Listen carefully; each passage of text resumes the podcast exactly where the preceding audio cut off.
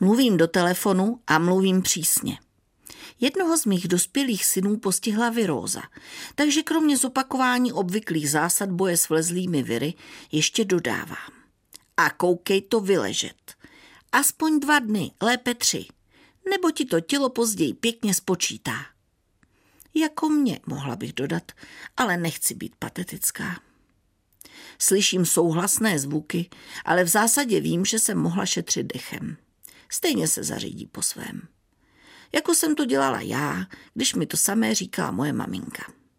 Ostatně, kdyby byly zkušenosti skutečně přenosné, svět by dnes vypadal úplně jinak. Až teď, když sčítám škody, si říkám, co všechno jsem měla dělat jinak. Jak moc mi pomáhá, když si nenechám v běhu virózu rozrůst, ale pěkně se hned schovám do pelechu a celý ten počáteční útok s podporou bylinek, medu a zázvoru prospím. Obvykle stačí dva dny a to nejhorší odezní. Jenže pak si vzpomenu, jak to chodilo od chvíle, kdy člověk dospěl a převzal odpovědnost za svůj život. Práce, děti, děti, práce. Pokud byly děti malé, výpadek v péči by nejspíš omluvila jen hospitalizace.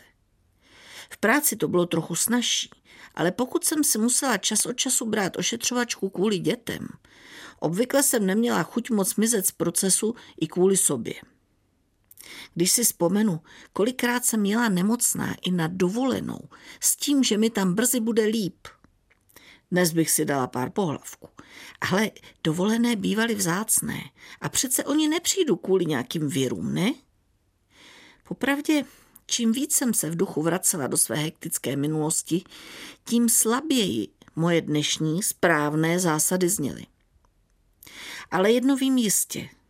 Kdybych si tenkrát nechala to zhmožděné koleno dát do sádry, nemusela jsem dnes při špatném počasí chodit jak Joffre de Peyrac.